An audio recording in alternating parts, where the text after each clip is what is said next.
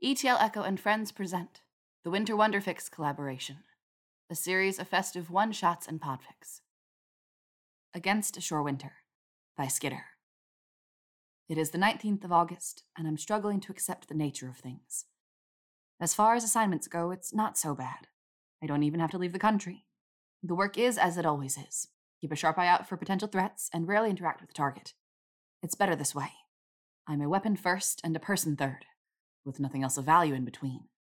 I'm excellent at my job, finding solace in the expected silence. This unobtrusiveness that accompanies my presence makes it easier for my employers to accept the nature of my past transgressions. It is easier to view me as a shield between them and their anticipated dangers, to treat me as a disposable contingency plan, than to contend with what I've done and how it feels to know their lives are in my hands. Trust is only a burden when the loss of it holds weight. I've kept dozens of targets safe, a significant portion of them who would otherwise refuse to look me in the eye, and each assignment was as inconsequential as the last. I put little stock in their opinions of me, needing only to rely upon their fear of death to do my job successfully. This has been the nature of things for 4 years now, and I've come to peace with that a long time ago. And then you, and everything that comes after. It is the 25th of August, and I'm losing my patience. You've fought against every rule I've put in place and challenged every reason I've given for the methods of my work. I refer to my track record, to the agreement you made when you hired me. I hired a bodyguard, you say. Not an overlord. You knew the regulations when you signed the contract. That was before I knew it was you. Who better to keep you safe than someone who knows all the ways in which a person would want you dead? And make no attempt to sugarcoat. You wouldn't appreciate it anyway. That's not comforting. I'm not here to comfort you. You look cross, as you always do. I don't want you shadowing my every move. I've no interest in the complexities of your life, Granger, just in prolonging it.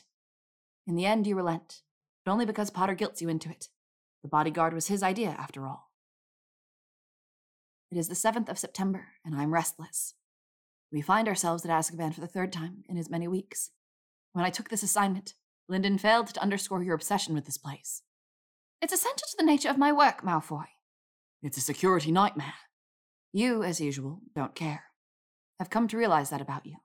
For all your posturing about rights and dignity and the inherent value of all life, you put very little importance to your own. With you from the moment you leave your flat in the morning to the second you return every evening, you are almost deliberate in your efforts to ignore your personal safety. You march headfirst into every meeting with Rowan, your man on the inside. It is only by virtue of my thoroughness that the seedy alleyways and warehouses acting as your offices have already been swept and secured. You categorically refuse to meet on neutral ground, just as you are adamant that we visit truly the worst dregs wizarding society has to offer. These cretins watch you, glossy-eyed and half feral, and you can't be bothered to give a fuck.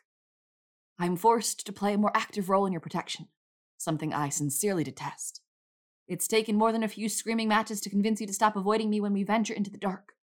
I lean heavily on Potter and the care you have for him. You accuse me of weak manipulation, as if you've ever been manipulatable in your entire life, rigid to the core of you. It is a wonder the Dark Lord didn't drop dead just from the sheer force of your will. Where is Avery? You ask the guard that leads us through the labyrinthine halls of Azkaban. He's normally not this many levels down. For all the ways you are difficult, and they are legion, you are also exceedingly clever and perceptive, traits that have no doubt been the driving force behind your continued existence. The guard hesitates. Quickly enough to understand my mistake, but not swift enough to rectify it, I realized that what I had initially judged to be the limp of an old injury is something far less innocuous. He produces a warped branch of hawthorn tree, imbued with a curse so dark I can practically taste it, from his pant leg, and moves to crack the blackened wood over his knee. The guard is fast, I'll give him that, but I'm a weapon first, and I am faster. Mel! Move! Without taking my eyes off the guard, I shove you behind me, forcing your body into the wall. The guard brings the branch down, and I slice the air with precision. The hawthorn in my hand far more dangerous than that in his. The space between he and I ripples unnaturally, and a crackle of static echoes off the stone around us. In one moment he is whole, a mind brimming with hate and memory, and the next he is an abstract impression of a human being smeared on the ground. Red gore coats the stonework at our feet, a congealing pile of meat and blood that was once a person. I look to you, ensuring that you are still unharmed. There is a shadow over your features that sours my brief moment of victory. I am 16, and the astronomy tower is cold. And I am 26, and the hallway is colder. I was a monster then, and I am a monster now. It is the 15th of September, and I am trying to move on. Generally, when you save someone's life, there is a natural amount of gratitude that comes your way. It doesn't really do much for me personally. Whatever ego I once possessed died an undignified death at the bottom of a fire whiskey bottle. But it does help reaffirm that I am good at my job. You are not thankful. You are not anything positive at all. We keep going to Azkaban. The guard was working for the Seventh Sons, the cult you've been trying to expose. He was tasked with ending your life, and even if you don't care, and even if you hate it, your life is mine to protect, and I did the right thing. I've killed in the name of work and security before, but this is the first time I felt like I've made a mistake. He had to die, I finally say, after a week of tense silence. We didn't speak much before the attack, but it was apparently enough to warrant notice when it stopped. Okay, you say, and do not look up from the notes you are reading. The next prisoner is on his way to our meeting room, and you are diligent in your preparedness. It is something to which I can relate. He was going to kill you. I know. It's my job to keep you safe, Granger. Finally, I have your attention. It is your job to keep me safe, yes. But that doesn't mean you had to kill someone. What the fuck else could it possibly mean? You know the dangers of this work. You knew what it meant when you hired me. There are 15 hexes and curses I can think of that would have incapacitated him without ending his life. What if he had valuable information? I could have interrogated him. Don't act like that's what your problem is. You're upset because it's me that saved your life. I'm upset because you're saving my life without first considering what I would want. What limit I would set. Limit? Granger. I slam my hands down on the table between us. There is no limit. I will keep you safe and I will keep you alive. And I will do anything and everything necessary to ensure that goal. The door opens. The shit stain in human form enters, and the conversation is at an end. It is the 19th of September, and I am cold. You'd be a lot warmer if you had a scarf, you say. Be quiet, I warn, as I look back out the window, making sure the alley we're scoping out is still empty. And put your notes away. You need to be ready to move. You're shivering, Malfoy. It's raining. There is a flash of movement from the far side of the alley. Come on, he's here. Wait. Just as we're about to leave, something warm and soft wraps itself around my neck. It's your scarf, in all its hideous marigold and maroon glory. My hands reach up of their own volition to rub the knitted fabric between my fingers, feeling the drag of the yarn against the calluses of my skin. Much better. There is a look of genuine satisfaction on your face as you say it. There is no time to ask you about it, nor is there time to properly consider the act itself. It's not until after, far later than I'd anticipated remembering, that I bring it up. I attempt to give it back, but you refuse. Keep it. It suits you. I look deliberately down at my all-black outfit. You're mental. All you do is grin, and I pretend that it doesn't affect me. It does. It is the 2nd of October, and I am drunk. You've had a break in your case. It is significant, invaluable to the end game you have in mind, and we are celebrating. I'm not your first or even second choice of company. But Potter is away on assignment, and I've come to find out that the Weasel is fouling up someone else's bed. There are other people you love and like more than me, literally anyone else by my estimation, but none are so readily available. Of course, having spent over 5 weeks in your company, monitoring your work and shadowing your every waking moment, there is no one so as available as me. Are you happy? You ask. You're an emotional drunk, apparently. Not the weepy wailing type, thank the gods, but still too interested in Draco Malfoy, the person, for my comfort. Sure. You're lying. Okay. I don't want to play this game. I shouldn't even be drinking. I'm on the job. I am always, forever on the fucking job. You finish the rest of your wine, and it leaves your lips stained, a stark contrast against your too perfect teeth, the product of another of my sins. Fine, be that way. Excuse me for wanting to get to know you. I scoff. Why? I'm your bodyguard, Granger. That's it. I spend more time with you than I do anyone else. Nature of the beast, love. The wine is stronger than I'd anticipated. Probably goblin made. Does it have to be? Can't we also be, I don't know, friends? Acquaintances? You lean forward over the cluttered coffee table.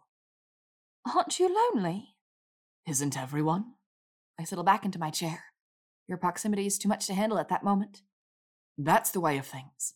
You'd be a lot less miserable if you accepted it. You lean away, staring out the window into the dark night. And I suppose that maybe you have. You killed someone for me. Grange, no one's ever done that before. It's not that big a deal. Firelight dances in the honey of your eyes, and I am drowning. It is, you insist. It is to me. I can never repay you that debt, but I'm going to try. It is the 20th of October, and I am filled with regret. I broke the first rule of my job, the most important one. I humanized you. I plucked you from your place as my employer and my charge and settled you firmly into a far less professional role. One night of drinking married with weeks of forced interaction, and I am a failure in a way that only a lonely man can be. You greet me with deliberate kindness now, as if the act of killing someone for you is supposed to weigh me down. It doesn't, but I am weak enough to pretend otherwise if it means we continue to play this dangerous game. Your scarf lives around my neck, and we don't talk about it because there's nothing to talk about. I should quit. Find someone else to keep you safe. But I hate leaving things unfinished, and I spent enough of my life running away. I've nothing else to do anyway, so I might as well ruin myself in your company. It is the 31st of October, and I am watching you, like I always do. Potter is hosting a ridiculous Halloween party. Ostensibly, there is no good reason for me to be here. You are surrounded by friends and family, loved ones you've known half your life. The only danger to you is the hangover you're sure to suffer in the morning. And yet, I am here. Potter, of all people, insisted on it. Said he would feel better knowing there was someone keeping an eye on you, that the guest list is just big enough to warrant it. He loves you so much that I no longer question the loyalty you've always had for him. I think I am jealous, but I do not know of what or of whom.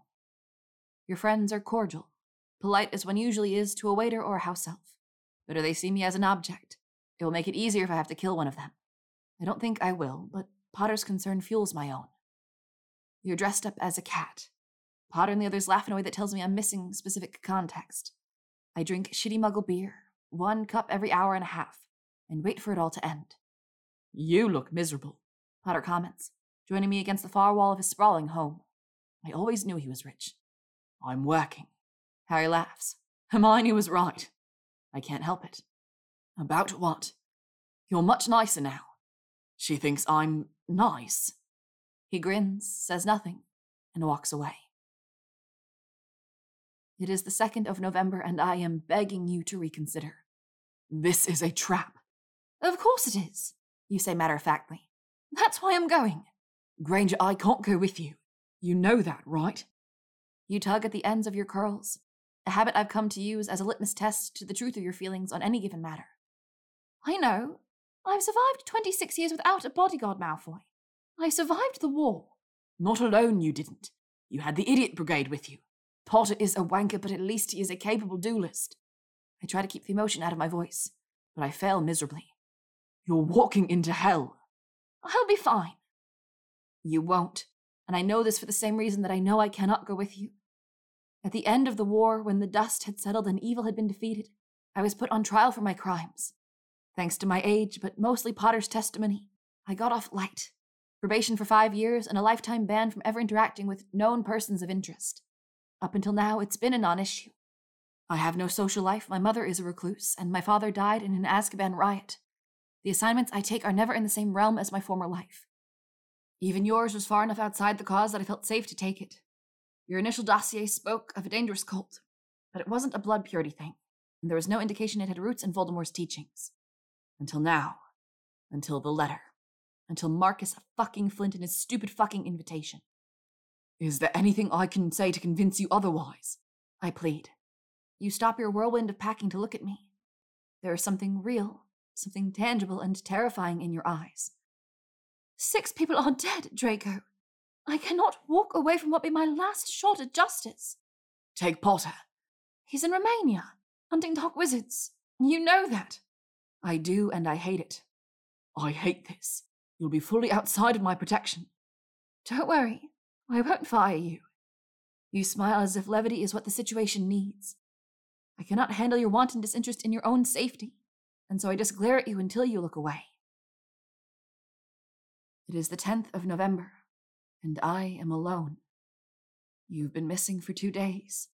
I've turned every conceivable corner of wizarding Greater London inside out and have come up empty-handed. Lyndon has me on house arrest. Doesn't want me doing anything foolish. The only foolish thing I've done is let you go into that den of wolves alone. It is the 11th of November, and you are still gone. It is the 13th of November, and I am ending things. You've returned, a little bruised and a little bloodied, but with all limbs and organs intact. Even better, you've caught the bad guys and burned the cult down from the inside out. You are the triumphant hero once more, or perhaps as always. Hermione Granger saves the day, a walking headline in the making. Potter summons me from my home to tell me of your safe return. He brings me to your hospital room. You look so fragile lying there, barely clinging to the edges of sleep. I don't dare say a word. Don't dare disturb you. It's easier this way. Better.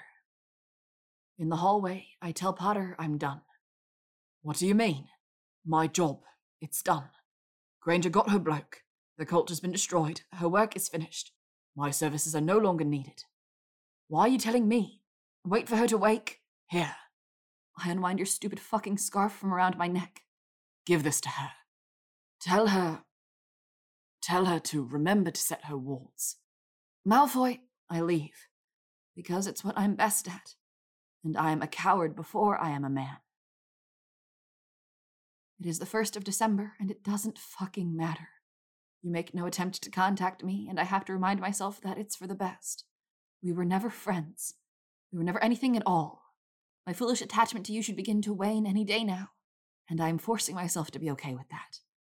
I take a new assignment. Some warlock on the Wizengamot is being stalked. I return to my former self, doing my job mechanically. Detached and disinterested in the person I'm sworn to protect. I kill a would-be assassin in the form of a warlock's jealous husband. It doesn't matter. The snow falls in earnest, and my neck is cold. It is the 7th of December, and I am caught completely unaware. The sun hangs low in the sky, diffused through the blanket of grey clouds. Snow coats the landscape, making everything impossibly white. I trudge up my front steps, once more lamenting my forgetfulness regarding apparition points, wanting for the solace of bed. You appear in a flash of red and gold at the edge of my lawn. I stop and stare at you, at the scarf around your neck, at the light in your eyes. You're avoiding me, is all you say. You're stalking me. No, I'm not. You're flustered and it's cute and I am so hopeless. I'm trying to respect your choice, and it's hard. What choice is that? Your decision to remove yourself from my life. I take a step toward you. Just one. The job was over, Granger. What else is there to do? You pull at your braid and stare critically at me, as if debating the merits of my identity with yourself. I'm having a Christmas party. People tend to do that around this time of the year. Will you come? I sigh. Granger. It would mean a lot to me if you came. Somewhere along the through line of our no longer professional relationship, I've stopped being able to tell you no. Fine. And when you grin, I cannot help but grin back. Because it affects me. Like it always has. It is the 15th of December, and I am standing in line. The floor of the small second-hand shop is filled to the brim with people. Every few seconds, someone bumps into me, and very few bother to apologize. In their defense, I wouldn't either. But it's the principle of the thing. My grip on your gift tightens, a lifeline to ground myself in the moment. I never cared for crowds. They make me anxious and uncomfortable. But I am braving the worst of it because I am an idiot. The object in my hands feels too insignificant of a present. But I am bereft of other ideas and will be too busy working in the coming days to devote any more time to it. You've always been good-natured about things like this, however. And so I am going to lean upon your kindness once more. Is this a gift for your girlfriend? The lady running the register asks. I can't help but laugh at the idea, finding it both absurd and ever so slightly painful. No, she's just a friend. The lady gives me a knowing look, which only serves to annoy me further. I refuse to engage with her for the rest of the transaction, but as I'm leaving, she calls out, Happy holidays! I'm sure she'll love it. And fuck if I don't hope that she's right. It is the 23rd of December. And I am wondering why I agreed to this.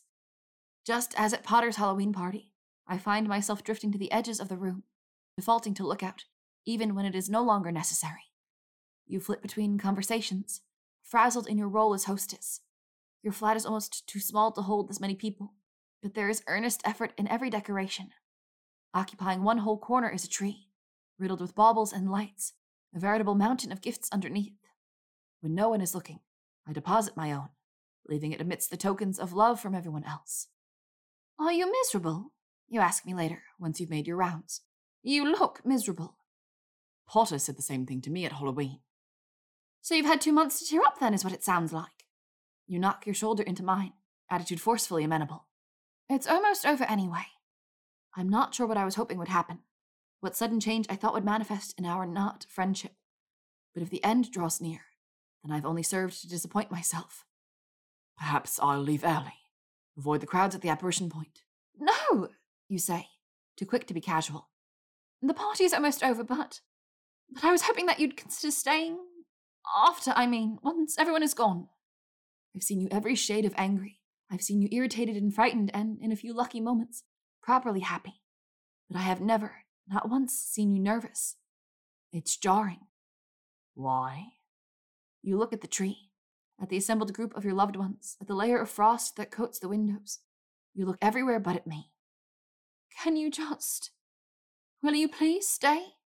When the party's over, I want to talk to you about something, but it's... personal. It is my turn to be nervous. Are you okay? Did something happen? I'm fine, you insist, able to look at me now that I foolishly allowed emotion into my voice. I want to give you something.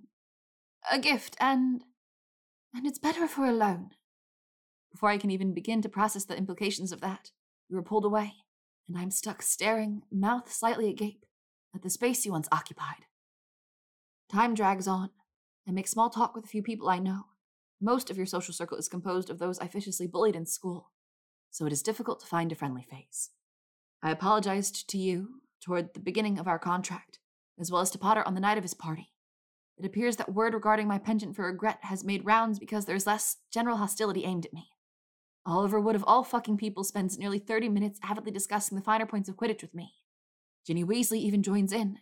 It is surreal, and though I am wholly out of my element, it does help to occupy my otherwise anxious thoughts. Eventually the crowds thin. You begin ushering people politely out until just a select few remain. Potter says his goodbyes, offering wishes of good holidays to us all. He even manages to toss a look my way that is far too knowing for my liking. Weasley lingers for a bit, and you have a mildly tense conversation with him in the kitchen. It is obviously about me, but I don't dwell on it. There's no point. And then the door closes, and we are alone. I'm sorry, you say immediately. It wasn't really so bad. No one tried to hex my bollocks off, so I'd say it was rather a successful night all around. I meant, I'm sorry for the way things ended. Back in November. Oh. You rush over and stand just too close for comfort, but I am incapable of moving away. I should have listened to you about Flint's invitation. I knew it was a trap, but I was arrogant. I thought I'd outsmarted them. Well, you're not the one rotting away in Azkaban right now, so... I say, unsure of how it is you want me to respond. I knew you'd be fine. But I almost wasn't, and I only survived because of you. You were plenty capable of. I missed you. And all I could think about was how stupid it was that I did. You'd never miss me. I was just a client. When I go to protest, you throw your hands up. And it's fine, I know that, but we spent so much time together. And I never really learned to appreciate how much you meant to me. Until you were gone. The job was done. I reiterate weakly. I'd served my purpose. You fidget, still properly nervous. When I got back, all I thought about was how excited I was to see you, how annoying you'd be about being right, how relieved. And then you gave my scarf to Harry while I was asleep and left without saying goodbye. I've made my argument enough times that, at this point, it is unnecessary to repeat, so I say nothing at all. You didn't even give me the chance to tell you. You were just... gone. I realized that I didn't know anything practical about you. I didn't know where you lived or where you worked. Harry said you referred to him through Roberts, and that he had no clue how to reach you. You don't have a phone because the wizarding world is frustratingly archaic. I was at a loss, Granger. So I asked Pansy. She still doesn't care for me, I don't think, but never was a good buffer. And she gave me your address. Except you are never home, did you know that? Pinning you down was impossible, Granger. I didn't want to write a letter, it felt too impersonal. We have gone through something together and... I grab your shoulders and shake you just a little. Granger. What? You said I never gave you the chance to tell me. So tell me. Oh. You smile, and I think about how lovely you look in the twinkling Christmas lights. I love you. It is the 25th of December, and I am in love. With frenzied hands, you rip open the present I got you. It's a scarf because, of course, it's a fucking scarf. You throw your head back, laughing like a loon. Before I can ask, you shove a similarly sized gift into my hands. It's just as worn as I remember, the marigold having faded to a pale yellow since the first time I put it on. The yarn catches against the sleeve of my pajamas, and it smells like you. It's yours, you finish. It has been for months. I wrap the scarf around your neck and pull you in, laughing as we collide.